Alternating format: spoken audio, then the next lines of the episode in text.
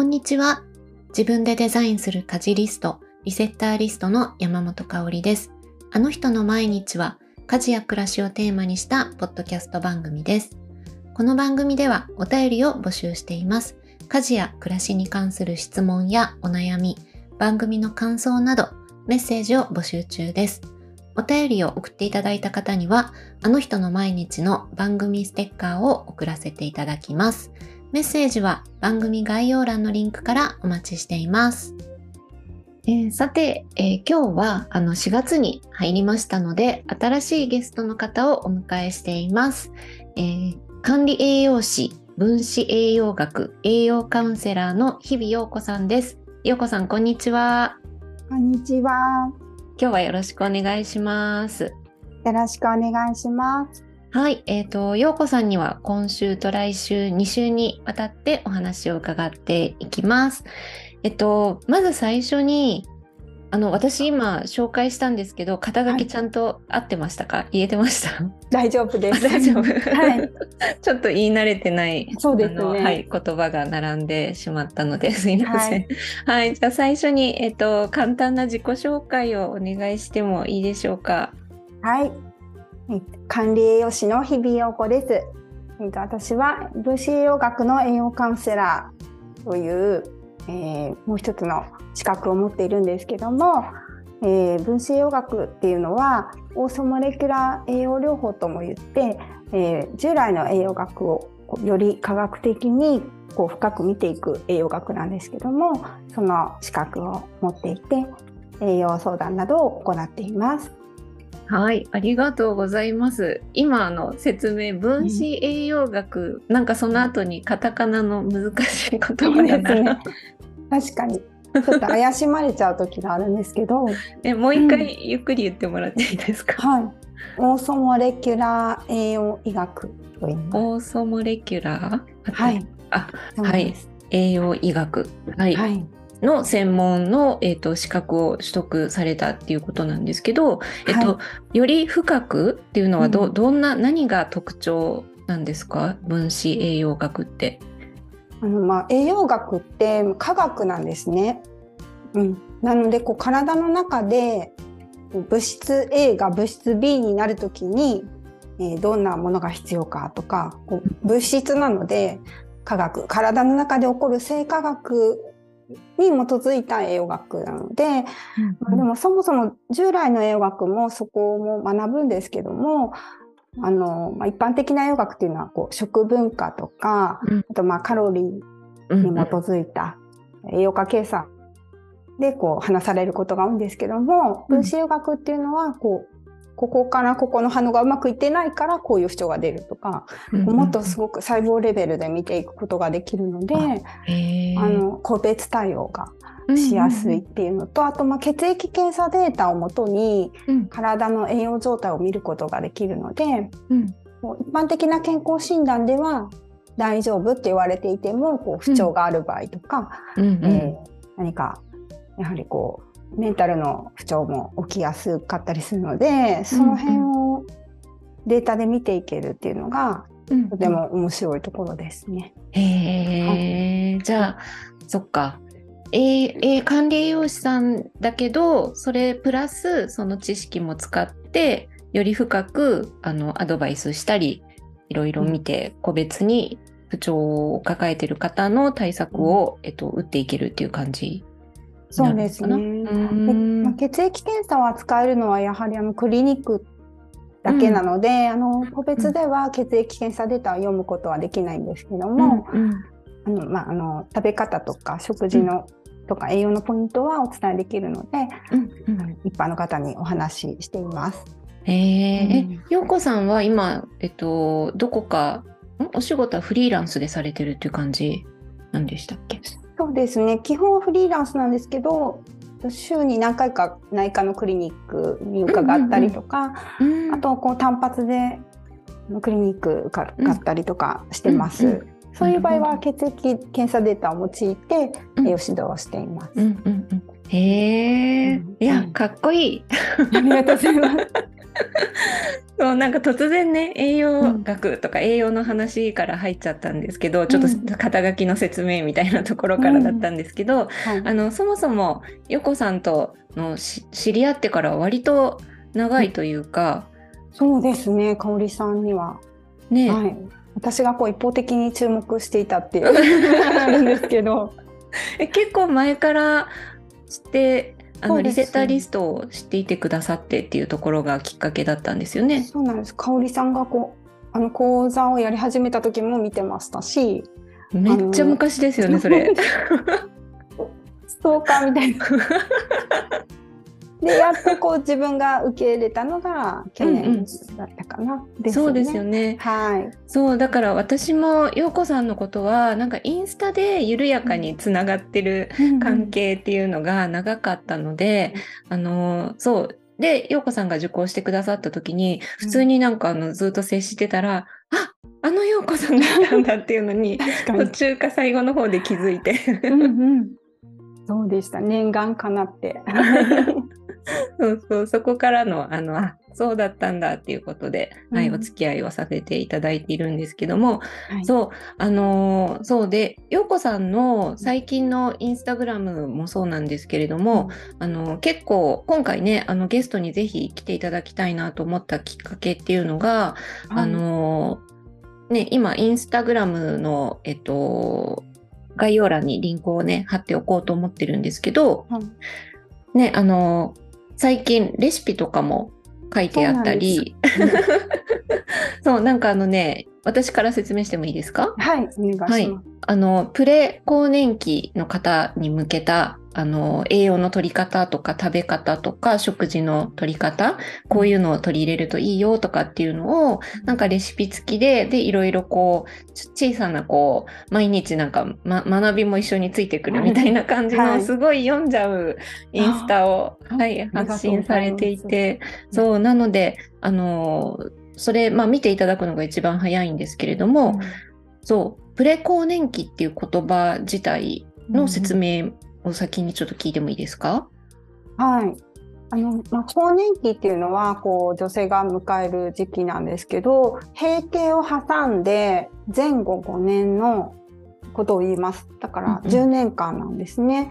うんうん、で、まあ、それは人によって個人差があるんですけど、ちょっと更年期よりまだ早いんだけれども、更年期っぽくなってくるっていうのが、うんうん、早い人だと35歳。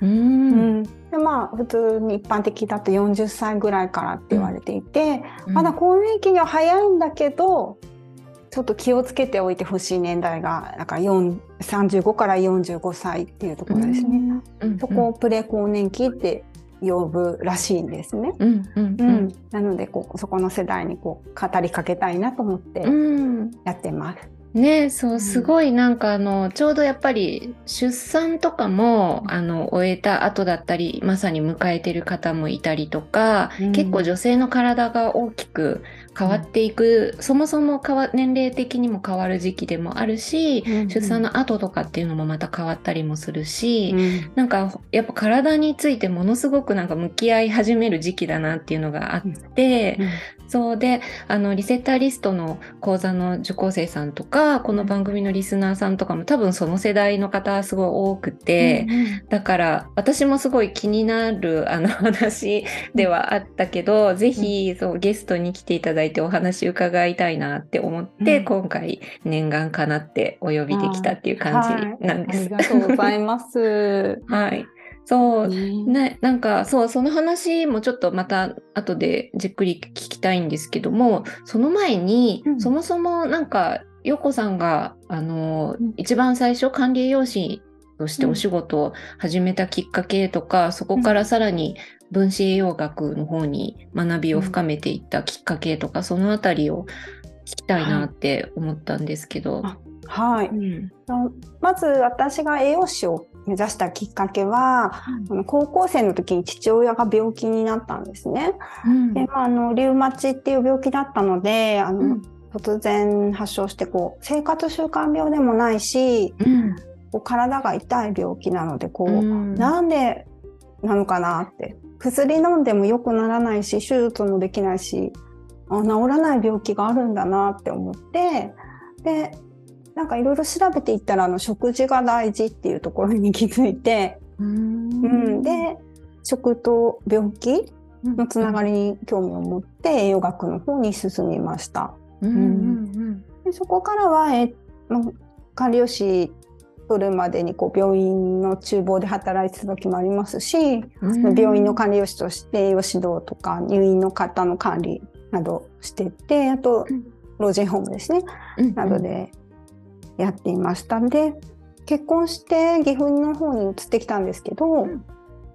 あの子供を産んだらすごく不調になっちゃったんですね自分が。あー。ものすごい不調だったんです。ちなみにその時って年齢聞いてもいいですか、出産の。はい、1人目が30歳。うん。2人目が33歳だったんですけど、うんまあ、1人産んで、まあ、だいぶ回復して2人目は産んでるんですけど、うんやっぱりう2人目産んだ後もすごく不調で、うん。まあ、合計5年ぐらい不調だったんですね。えー。えそれまでは元気いっぱいだったのに？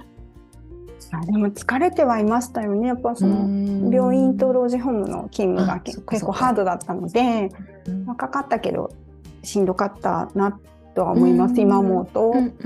で産後に本当にひどくなってしまって、へでー子供もこう夜泣きあ2人とも夜泣きがひどくて、辛い。で5年間ひあの一晩寝たことがなかった。えー。うん。そっか。うん、で最後ちょっともううつうつまでいかないですけど本当に限界ってなってこう針治療に行ったりとかうん。したらこう子供が原因じゃなくてお母さんが原因ですよって言われてうん。で私が針治療を受ける羽目になって。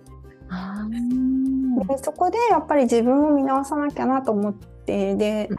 まああの体調悪かったんで私はもう管理栄養士としては働けないなと思ってたんですけど、うんやっぱりこう栄養学へのこう思いがあって、でこうその日は消えてなくてうんで、やうんっぱりもうちょっともう一回学び直して取り組みたいなと思って分子栄養学を見つけたので、うんうん。うん、あの学び直したんですね。でそしてそれを実践したらもうみるみる元気になっていったので、えー。なんかこうすごく腑に落ちたというかうんうんうん。もともとこう、えー分子栄養学っていうか、まあ、生化学的なこう科学的なことが好きで栄養学に入ってってるので、うんうんなんだ情報アップデートと思って行ったんですけど、うんよりこう詳しく深く学べたので。あやっぱり栄養学ってすごいなって自分のこう力になってくれる味方になってくれるなと思って困った時もうんやってます。で、まあ、その後にあの夫が実はがんになったことがあって、うんうんで今元気なんですけどあーよかった。あのやっぱりそういう時もあの栄養の力ってすごくてややっぱり回復などにこう力を貸してくれる存在なので、私はもっとこう栄養学を皆さんに活用してもらって、うん元気な人を増やしたいなって思ってます。うんうんうんうん。えー、ありがとうございます。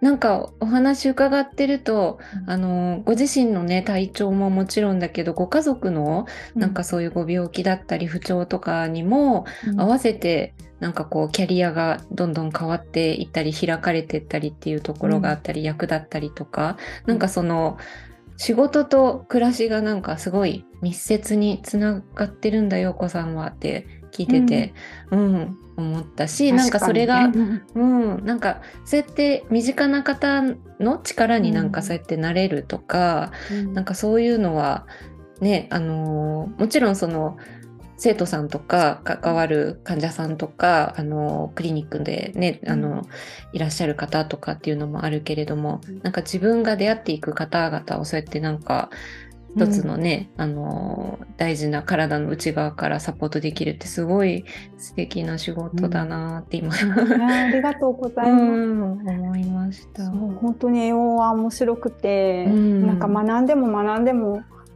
学びきれなくてもうへ20 25年学んでるんですけど まだ足りないなって思ったりします。えやっぱりどんどん新しいことが、うん。うん、分かってくるからってこともあったり？そうですね。やっぱり世界中で研究されているから、こう分かることがたくさんあったり。例えばコロナのうんうん。時、コロナに入ったらビタミン D が免疫にすごく関わっていることがうん。本当に証明されてきたりとか、うん。こう本当に情報がどんどんアップデートしていくので、うん。うん、ずっと学びで一生学びです。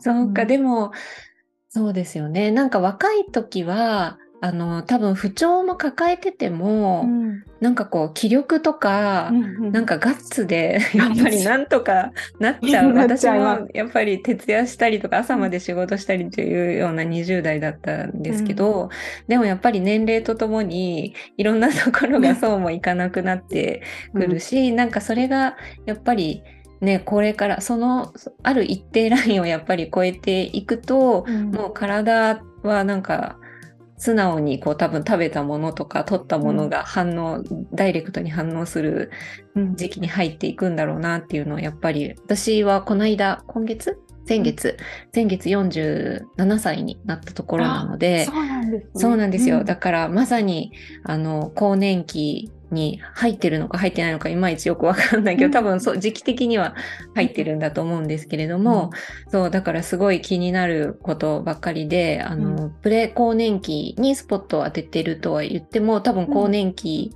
に入ってる方も、うんあの同じように気をつけるべきポイントっていうのがたくさんあるんだろうなと思って、そうお話、そうですね今日楽しみにしていました。はい。でもなんか、洋子さん自身がそのうん特にプレ更年期にスポットを当てる理由っていうのは、うんなんかやっぱご自身の経験とかからっていうところもあるんですか？そうですね。やっぱり産後からやっぱり、うんあの子育てが始まってうん。子供の方に注目してしまうじゃないですか女性って。そうそうそう。うん。でやっぱりそうやって忙しくしていると自分のことをすごく後回しにしてしまうなっていうのを周りの見ててもそうだし自分もそうですしやうんっぱりその時期にこうどう過ごすかであっという間に更年期が来てしまうので、うんうん、あの一度見直してほしいなっていう思いがありうます。んうんううんん確かに。なんかあの子供が私も出産した時が33歳でうちもは娘一人だけなんですけどなんかそれで娘が小学校に上がった時が40歳ちょうどだったんですよね。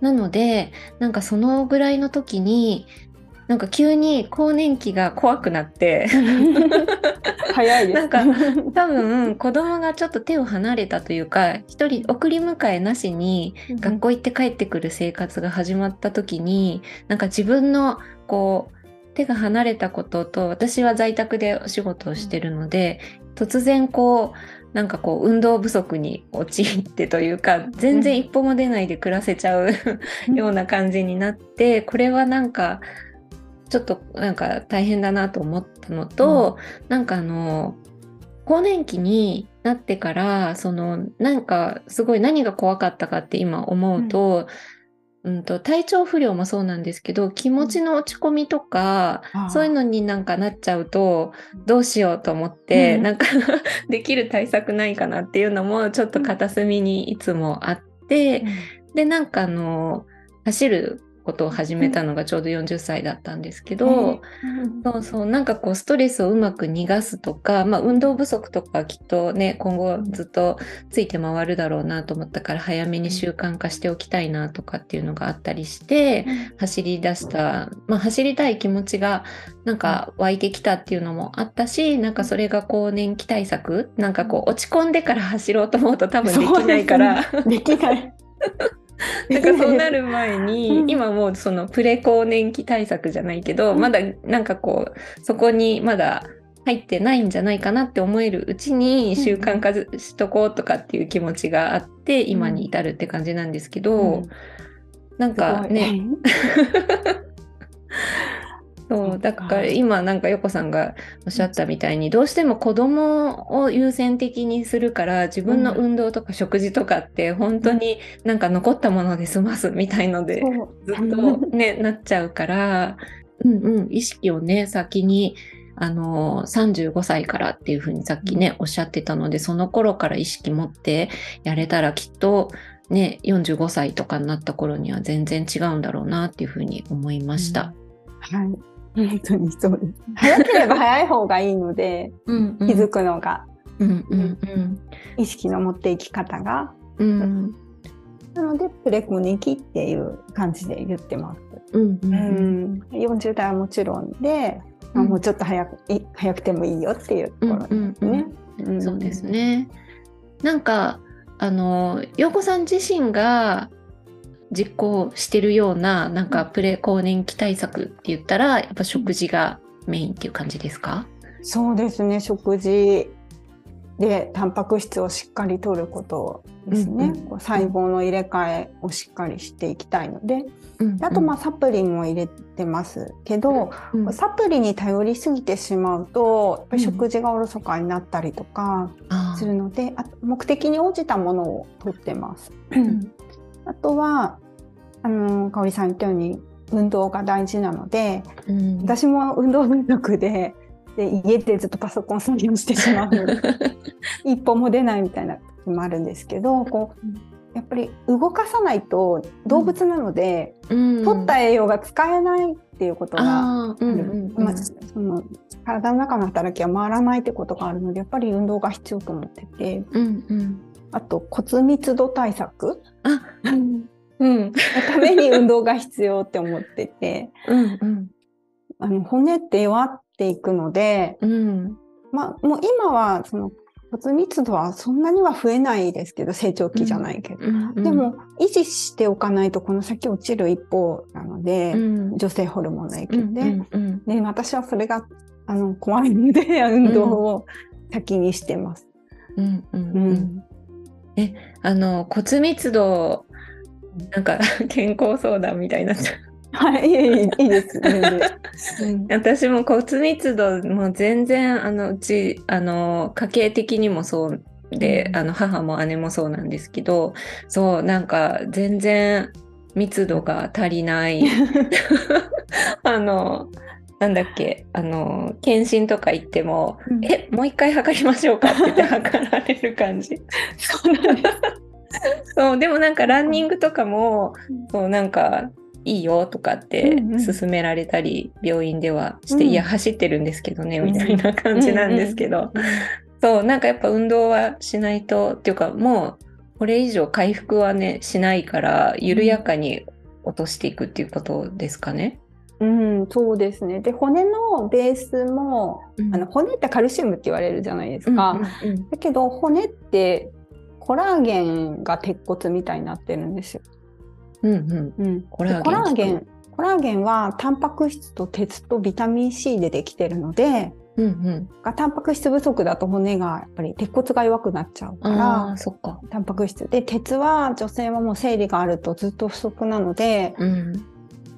やっぱり鉄ちょっと補っていく、うんうん。うん。で C も入れていくっていう感じで、うんうん。そこを意識したこう骨密度対策。プラス運動っていう材料と刺激とっていうのでうんうんうん。やっていくといいと思う。なるほど。でも、やっぱりもう、やっぱりタンパク質なんだ。みんなね、よく聞くけど、そうそう。ですね。うんじゃんじゃん入れていかないと。じゃんじゃん。なんかね、そう、あの、ようこさんのインスタ見てても、とにかくタンパク質って書いてあるから。なんか急には食べられないんですよ。これだけ食べてくださいって示した量を食べれる人はほとんどいなくて、うん。みんなやっぱタンパク質食べずにずっと来てるので急には消化ができなくて、うんうん。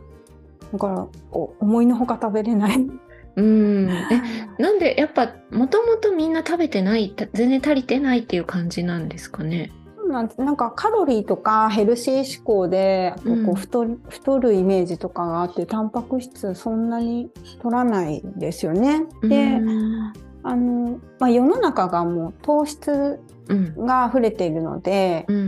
普通に暮らしているとタンパク質は取れない少なくなっちゃうんですね。うんうんうん。でこう国で決められた食事摂取基準っていうのがあるんですけど、うん。そこの1日の目標量にも満たしてるかどうかっていうところですね。普通の人は。うんでうん。意識してればまあそこをとりあえず届くけども、うん。何も考えずに食事している限りはほとんどは足りない状況です。うん。うん。それは女性が特にとかっていうのはあるんですか？男性も女性も。うーんまあそうですね。女性の方がやっぱりこうパンとか麺とか甘いものに走りがちなので、うんうん。そうするとなんとなく済んでしまう食事が、うん。うんあ女性があまりお肉がっつりとか食べないじゃないですか、うん。お昼ご飯とか。うん。でランチ行こうってなってもパスタとかカフェとかになっちゃっうて、ん。うん。なんか肉食べに行こうって言って。確かに。うん、肉とかこうおかずから選ぶランチだったらいいんですけど、ううんん、女の人はそうですね。うんうんそっかそっか。はい。なるほど。うんなんかじゃあそうやってタンパク質、まあ、陽子さんからのアドバイスとしては、とにかくまずはタンパク質を改善するのが、うん そうです。最優先って感じですか、最優先です。うんそしてそのタンパク質の肉、魚、卵、豆製品の中にビタミンとミネラルが入ってます。うんうんうんうん含まれて、あと脂質、うん体に必要な油も入っているので、うんうんまあ、全部取れるんですよ。ビタミン C と葉酸以外は取れる。うんん、そっか。そうなんです。うんビタミン、ミネラルっていうとなんか野菜とかこう果物っていうイメージがあるかもしれないんですけど、そそっちにも入ってるんですけど、うん。うんそのタンパク質にも入ってるんですね。そっか。うん、じゃあタンパク質をっていうかお肉とかお魚とか卵とかお豆腐とかそういうものをしっかり、えー、と必要量取ってればそこにもうすでに他に必要な栄養素もあるからプラス野菜とかを足していくので十分っていう感じになるんだ。そうですね。それで、やっていってで、まあ、あともし不調とか気になることがあれば、うん。それに応じたサプリを足すのも OK ですし、食事をしっかりしないままサプリ取ってもあんまり効かない、効果も感じられないので、うん。もったいないんですね。両方ちゃんとやらないと、うん。両輪っていうんですけど、うん、食事をおろそかのまま食事がいまいちだからサプリ取るんだとあんまり効かない。ああそうかそう。もったいない両方ともの効果をちゃんと出すにはバランスがやっぱり保たれてる必要があるってね。感じ。タンパク質をしっかりとって、うん。糖質を取りすぎないでサプリ入れるとうんうんうんすごくいいですね。うんなんか最近あのやっぱご飯をね控えめにするとかパンとかも控えめにするとか、そういうのもあると思うんですけどそのあたりってやっぱり考え方としては合ってるんですか、そうですね。糖質オフって流行ってると思うんですけど、ただ私が懸念してるのはその控えすぎてしまううん。人がいるんですよ。うん。うん。だからゼロではない方がいいのでエネルギー源なので、うんある程度の量はいるんですね糖質の。うん。なのでまあ優先して控えたいのはやっぱり小麦粉のものとか甘いもの、うんうん。うん菓子類でうん。お米とか芋類とかうん。そういうものは残してほしいんですねある程度。なんでこう糖質イコール悪ではないのうで、ん。うん。うん。うん取ってほしいなと思ってます。そっか。なんかその辺もだからあんまり極端な そうなんですよ。ね、これは悪者これはいいみたいにしないでバランスよくっていうのがちょっとねその辺がなかなそうんです。んうん。結局バランスみたいになっちゃうんですけど、うんうん。うん。そうですね。まあ、個人差もあるので、うん。それ個別個別で生活の中で無理のない食べ方をうん。こうより良い感じでこう提案するっていうのうんうんうん。が栄養相談なんですけどね。そうですよね、そう。はい。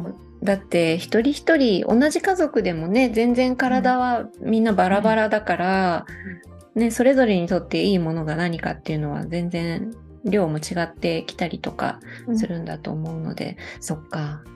じゃあなんかまずそのタンパク質を、あのーしっかりとっていくのに、うん。これは簡単な方法だよみたいなのはありますか、うんうん。ちょっと意識すると取れるよみたいなのって何かゆうこさんから？うん。なんかタンパク質でいうとプロテイン飲めばいいですかとかああとあのなんかサラダチキンとかゆで卵を増やせばいいですかって言われるんですけど、なんかそういうことじゃなくてあそういうことじゃない。なんかそればっかり取ってるっていうのはまた栄養が偏るので、いろんなタンパク質を取ってほしいんですね。うんうん。だからお肉はどれがいいですかって言われても全部いいですって。魚とかもこうやっぱり魚とか魚介類あの貝とかタコイカなどもいいですし、うんうん。うんあのじゃんじゃんいろんなものを食べてほしいです。うんうんうんうん。であと卵はじゃあ1日1個とかコレステロールがっていう人もいるんですけどうんあの食べて大丈夫なので、うんうん。うん、食べてもらってうん。でただあの同じものを毎日熱心に取りすぎるとアレルギーのリスクがあるんですね。あーで特に卵は熱心に食べ過ぎる傾向があるのでうん。たまにお休みの日を作ってもらったりとかうん。するといいですしあとお豆腐もすごい食べる人がいるんですけど、うんうん。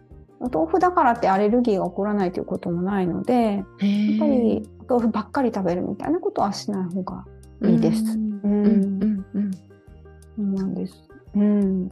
だからいいろいろ食べるっていうのがポイントなんですけど、まあ手軽なのはやっぱりこのすぐ食べられるものを買っておくことが大事なので、はい。あのお豆腐とか卵とか温泉卵とか、もう何でもいいので卵豆腐とかうん。はんぺんとかこうすぐだ出して食べれるちょい足しタンパク質って呼んでるんですけど、うんうんうん。そういうのを買っておくとうん。こうメインが少なくても足して食べれる。うんうんうん。で、それおすすめです。あなるほど。はい。すぐに食べれるタンパク質を用意しといて、ストックしといて、でそれをなんか順々に回していくみたいな感じが、だとこう偏らずにうん。足せるし、うん。うん。バランスよくういろんなのを じゃんじゃん食べる。あの私一個あの陽子さんに聞いて実践してるのがうん、煮干し粉。あー。ありがとうございます。だっけ？ね あのお味噌汁に。うん。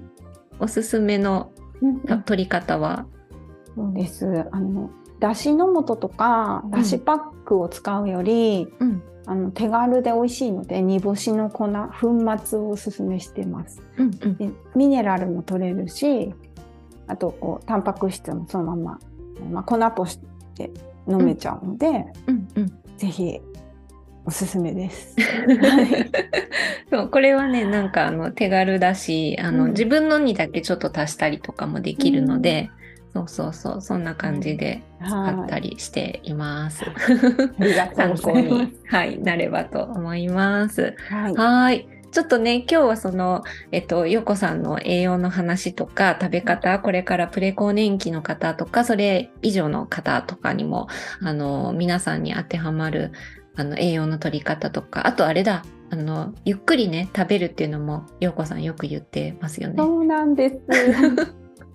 あのやっぱり急いで食べてる人が多いので、うん。噛んでない。うん。でせっかく食べたのに消化がうまくいかないと何にも意味がないので、ああ、そっか。やっぱりうんゆっくりよく噛むこととリラックスして食べるっていうのがうん。すごく大事なポイントになってきます。うん。うん。うん。うんうんなので、えっと、せっかくね、あの、準備して、あの、体に届けようとして食べるものを、急いで食べちゃうと、それが十分に吸収されないっていうことなので、そう、ゆっくり食べるっていうのをね、陽子さんがね、よく言ってるなって思って、はい。噛むように頑張っています、私も。ありがとうございます。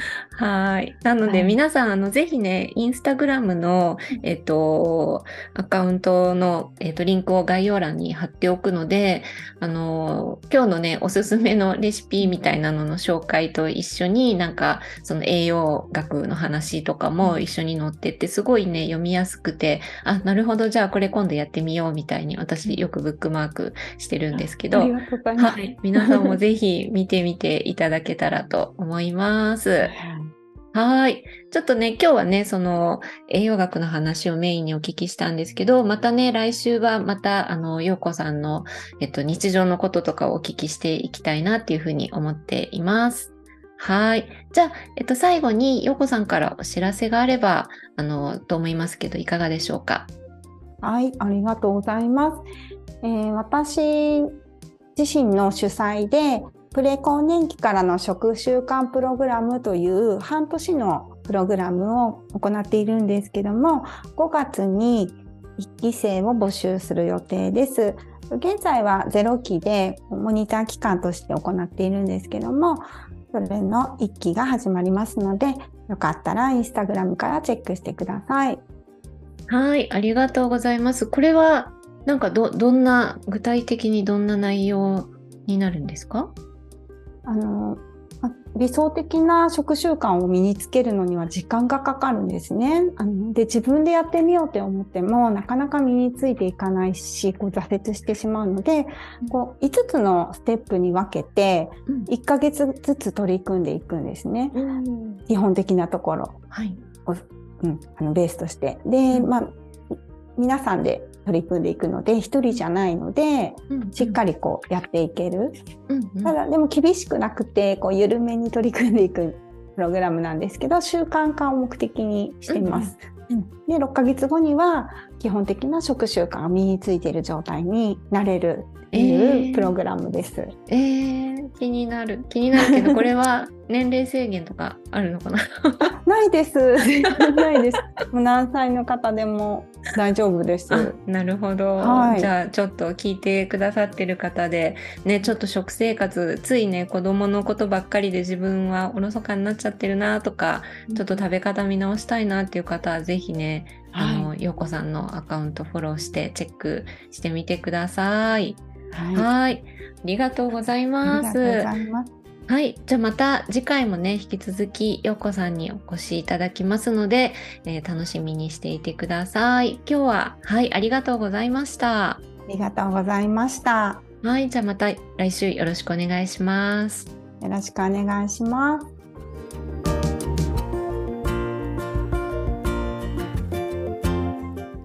今回のあの人の毎日はここまでとなります。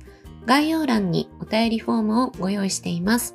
感想、質問、トークテーマなど募集していますのでよろしくお願いします。それではまた次回お会いしましょう。山本香里がお届けしました。